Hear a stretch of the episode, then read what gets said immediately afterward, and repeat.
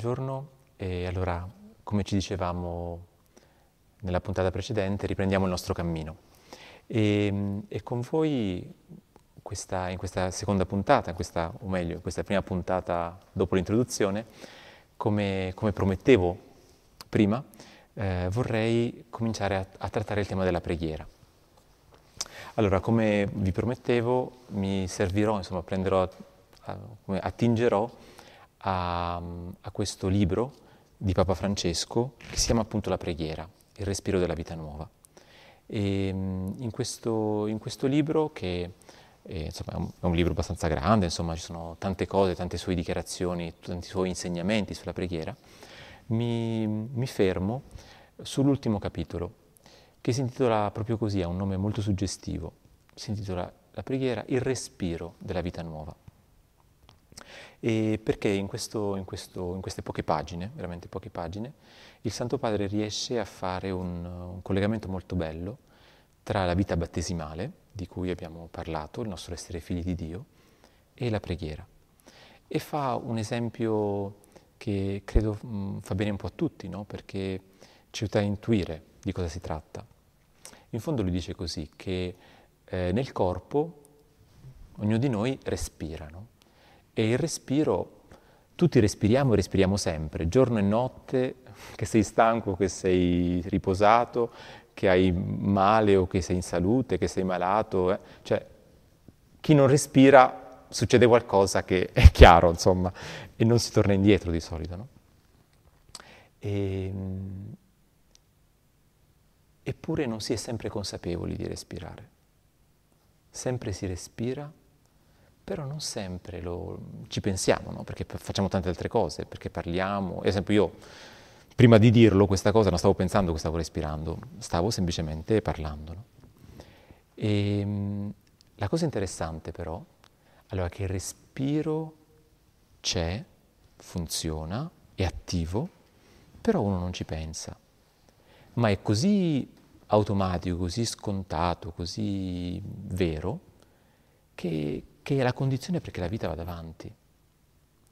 Allora il Santo Padre dice, per noi che siamo i figli di Dio, e lo siamo perché Dio l'ha fatto, abbiamo detto il battesimo, no? Cioè, da parte di Dio l'assegno è firmato, non c'è, eh, come dire, non c'è, non c'è rimpianto, no? non, sono, non torna indietro.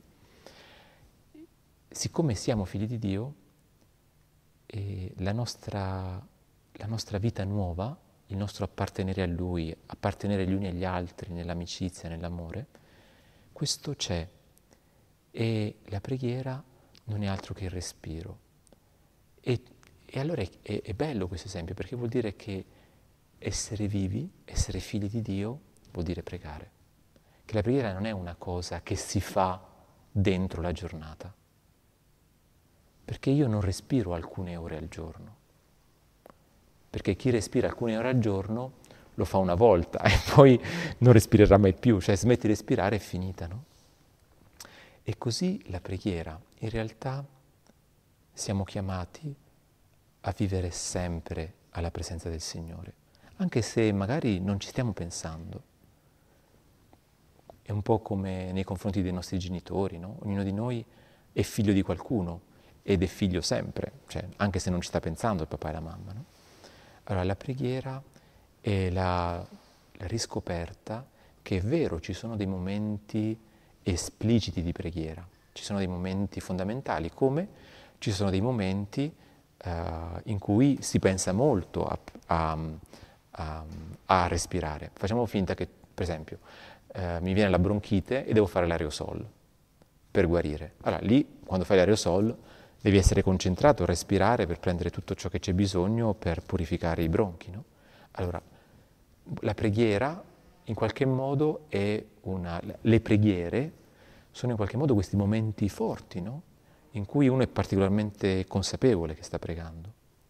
Eppure, siccome siamo figli di Dio, tutta la nostra vita è, è relazione con Lui. No? E renderci conto di questo ci fa scoprire che allora la vita cristiana è, questo, è proprio questo esercizio non tanto dell'impegno, ma della fede. Provo a ripeterlo perché è un po' delicato e magari di, rischio di non essere chiaro. No?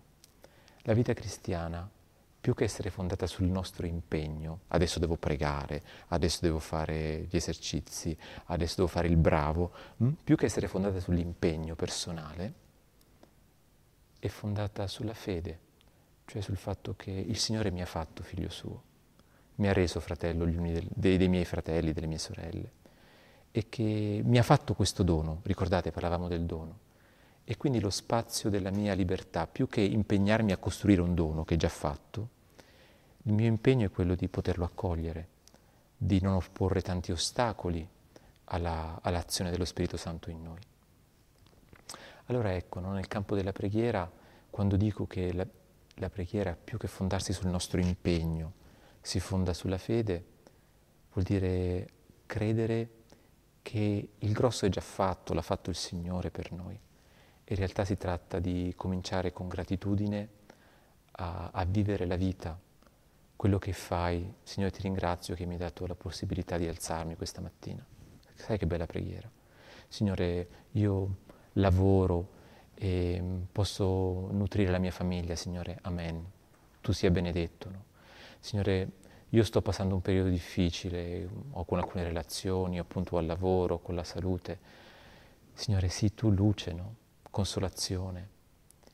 Perché, perché, e questo si può fare perché apparteniamo già a Lui, perché non c'è una, da, non c'è una relazione da costruire. Ma come dicevamo ieri, come dicevamo nella puntata precedente, la vita battesimale va riscoperta, custodita e fatta crescere, non va fatta, riscoperta, custodita e fatta crescere. Allora ecco, il, um, penso che eh, questo possa essere una prima tappa sulla preghiera, no?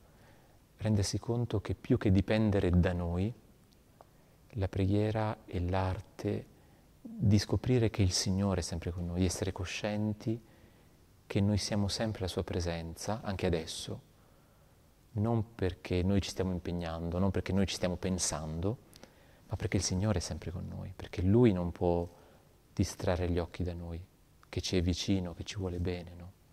che ci dona tutto l'amore di cui parlavamo prima. E, mh, c'è un santo russo di cui parla il Papa, cui, che cita il Papa in questo, in questo libretto, che si chiama San Serafino di Sarov. E lui dice una cosa molto bella, che cos'è la vita cristiana, che cos'è la vita nuova, che cos'è la vita del battesimo? È acquisire lo Spirito Santo. Sembra una frase misteriosa, no? Anche perché lo Spirito Santo spesso non sappiamo esattamente no? chi è, cosa vuol dire, no? Ma proviamo un po' a, a dirla con parole più semplici. Lo Spirito, lo Spirito Santo chi è? Eh, San Paolo, apostolo, nel, nella lettera ai Romani, al capitolo 5, al versetto 5, quindi è facile da ricordare, 5.5, Romani 5.5 non è difficile. No? Allora, nella lettera ai Romani, al capitolo 5, al versetto 5, dice la speranza non delude, perché l'amore di Dio è stato riposto nei nostri cuori attraverso lo Spirito Santo che ci è stato dato. Allora, qui, questa è già una luce, no? Chi è lo Spirito Santo? Lo Spirito Santo è colui che versa l'amore di Dio nei cuori, è colui che riempie di amore la vita delle persone. E, e questo è interessante perché nella Bibbia, quando si parla del cuore, quando la Bibbia parla del cuore, non, non intende l'organo cardiaco, hm? parla della Bibbia in maniera simbolica. E il cuore è un po' una metafora per dire tutta la persona, tutta intera. Allora, quando, Spirito, quando San Paolo dice che lo Spirito Santo versa l'amore di Dio nel cuore, vuol dire che, che ci inonda di amore, ma di un amore che è così vero che non prende di noi solo il meglio, ma prende tutto, lo bagna tutto. Sai come quando fai inzuppi, devi fare il tiramisù, no? Allora inzuppi i savoiardi nella, nel mascarpone, dove, nel caffè, scusa, inzuppi i savoiardi nel caffè. Allora, e il tiramisù più sarà buono, più i savoiardi saranno inzuppati bene, perché se fai zuzzu, e allora magari rimangono troppo secchi, no? E non, e non, e non è buono. Allora, l'amore di Dio, che chiaramente non è il caffè, non è il mascarpone, non sono, io non sono savoiardo, cioè, ma sono esempi, E, mm, l'amore di Dio versato dallo Spirito è quello che tutti ci inzuppa, cioè tutti ci riveste di amore. Ognuno di noi ha dei lati forti, dei lati deboli, ha degli aspetti, come dire, di, che ci rendono particolarmente amabili e altri che ci rendono a volte detestabili, no? Ed è per questo che ci sono persone che, che, ci amano, che ci vogliono bene, altre che magari non ci sopportano. No? A volte noi stessi, per certi versi, ci apprezziamo molto, però per, per altri versi, se potessimo, ci, ci scanneremmo quasi, no? perché, perché a volte ci vergogniamo di cose che facciamo, che pensiamo, che diciamo, o che non abbiamo il coraggio di dire, di fare, ma che comunque ci abitano nel cuore. No? Ecco, noi a volte sperimentiamo questa divisione e invece il Signore, pur non approvando tutto ciò che viviamo, pensiamo, diciamo, Lui ci ama interamente, ci inzuppa interamente nel suo amore, perché Lui sa che questa è anche l'unica medicina. In fondo c'era una frase che non so di chi sia esattamente, però che mi, che mi, perché l'ho letta in un libro e non, non, mi ricordo dove l'ho letta, però mi accompagna tanti anni, no? È una frase che dice così, in fondo chi fa il male spesso ha male. Ed è vero, no? Questo vale anche per noi, no? Spesso quando facciamo il male, e, e non è perché ci piace essere cattivi, ma è spesso perché hai male, no? E quindi in qualche modo ti sfoghi ripagando altri della stessa moneta. E allora la, proprio la preghiera, se piano piano la riscopriamo come il nostro essere alla presenza di Dio, non perché ci siamo impegnati, ma perché Lui è sempre con noi, perché Lui ci ha fatto figli suoi, perché Lui ci ha uniti a sé nel suo corpo che è la Chiesa, perché lo Spirito Santo sempre versa questo amore, allora la preghiera è proprio da un lato l'arte di accogliere coscientemente l'amore di Dio che dall'interno ci, ci bagnano. In fondo qual è la differenza tra il deserto e la pianura padana, no? Tra il deserto e una, e una fertile pianura, la pianura del Nilo. Qual era la differenza? Era l'acqua. E qual è la differenza tra un cuore arido e un cuore buono, e un cuore nuovo? E questo amore di Dio accolto. No? Allora, eh, questo vuol dire che è chiaro, ci sono dei momenti eh, che sono le preghiere, la preghiera esplicita, che sono sia comunitari, eh, che sono quelli liturgici per esempio, no? la messa, la liturgia, eccetera, o anche preghiere comuni che non sono eh, liturgiche, esempio diciamo il rosario in famiglia, con, i, con gli amici, non lo so. E poi ci sono a volte le preghiere magari più personali, no? quando uno sta in camera per conto suo o, ne, o, anche un attimo chiudi gli occhi, sei in metropolitana e dici Signore abbi pietà di me, oppure Signore benedici le persone che incontro, che sono qui accanto a me. Non so se vi capita, a volte magari vedi un'ambulanza che passa, no? e a tutta birra, e magari nel tuo cuore invochi lo Spirito Santo per quella persona no? che, sta in, che sta forse in pericolo di vita, per i suoi familiari, non lo so. Allora, questi sono momenti espliciti che possono essere, ripeto, liturgici, comunitari ma non liturgici, oppure, oppure personali, no? Eh, magari nella, quasi individuali, diciamo così. Però è anche vero che se la vita cristiana è questo scoprirsi figli di Dio, e non mi scopro figlio di Dio da solo, no? ma insieme ai fratelli, è chiaro che nessun momento di preghiera è mai individuale, è mai solitario anche quando sono, come dice Gesù, no? chiuso nella stanza e prego il Padre, se dico Padre, in realtà sto, lo sto dicendo a nome di tutti i miei fratelli e mi sto scoprendo sempre più fratello di tutti. Allora, così, penso che eh, una, una, cosa bella no? per, per riscoprire la preghiera sia sempre capire questo, che la preghiera è sempre un incontro tra il Signore che sempre è con noi, abbiamo detto, e noi, noi in maniera personale, hm, soggettiva, eh, ma anche con i fratelli, è sempre un incontro, anche se non sempre è fatto con le parole questo incontro. E questo lo sappiamo anche dall'esperienza. No? A volte quando dei, delle relazioni sono molto profonde, molto vere, no? un'amicizia, un rapporto di coppia maturo, eh, so, oppure dei colleghi di lavoro che si intendono bene tanto tempo, a volte non c'è bisogno delle parole, a volte le parole eh, sarebbero di troppo, basta vedersi, no? basta incontrare lo sguardo, basta essere vicini per, per capirsi, no? per, per, comunicare. E così tanto più con il Signore. No? A volte il Signore eh, non ha bisogno a volte non sappiamo neanche noi cosa dire, a volte anche il Signore preferisce tacere, e, eppure la preghiera è sempre, è sempre incontro. Perché? Perché possiamo dire che la preghiera è sempre incontro? Perché nella preghiera sempre lo Spirito versa questo amore, no? che ci fa scoprire più amati, più benedetti, che apre cammini di speranza, che apre eh, strade di bene dove apparentemente non ci sono. E, e allora così penso che possiamo lasciarci no? in questo primo momento sulla preghiera con questa consapevolezza. No? Semplicemente riassumo che la preghiera, come è il respiro per il corpo, così la preghiera per la vita nuova. Non sempre si è consapevoli di pregare non sempre si è coscienti, nel senso che si, ci si rende conto che si sta pregando, come non sempre ci si rende conto che si sta respirando.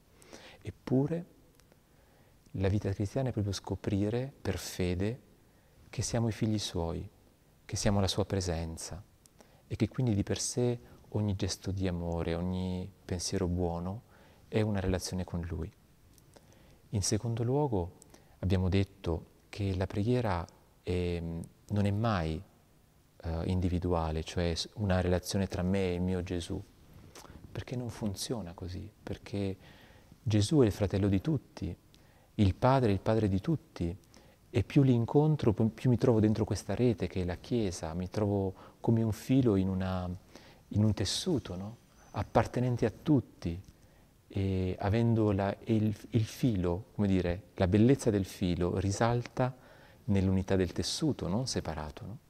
Quindi la preghiera ci, ci apre a questa relazione con tutti. E infine dicevamo che la preghiera è sempre un incontro, anche se non sempre è fatta di parole, perché appunto no, come respiro non sempre sono consapevole di respirare, così se siamo alla presenza del Signore perché Lui è con noi e lo Spirito Santo versa il suo amore, questa, questo incontro continua anche se magari non, ehm, non ci pensiamo, non ci sono parole. E a volte invece ci sono incontri, come dire, momenti espliciti di preghiera in cui noi magari non sappiamo dire niente al Signore perché ci mancano le parole, o perché siamo tanto grati, o perché siamo molto provati. E a volte ci sono anche momenti in cui il Signore non parla perché, perché magari vuole vuole stimolare il nostro desiderio, vuole spingerci a fare un passo in avanti, a crescere. E, e su questo tema magari affronteremo ancora, lo approfondiremo nel prossimo, nel prossimo appuntamento. Allora, sempre un incontro, anche se non con le parole, e la preghiera è sempre, perché è come il respiro, e se uno smette di essere alla presenza del Signore muore, la preghiera non si fonda sul nostro impegno in realtà, ma è la scoperta che il Signore sempre dona il suo dono e che la nostra capacità di accoglierlo in ogni momento, in ogni pensiero buono, in ogni azione, anche mentre cucino, mentre lavoro, mentre mi preparo a fare quello che devo fare. Se sono alla presenza del Signore, quello sarà incontro, sarà preghiera, sarà relazione con i fratelli. Allora, grazie dell'ascolto e alla prossima puntata.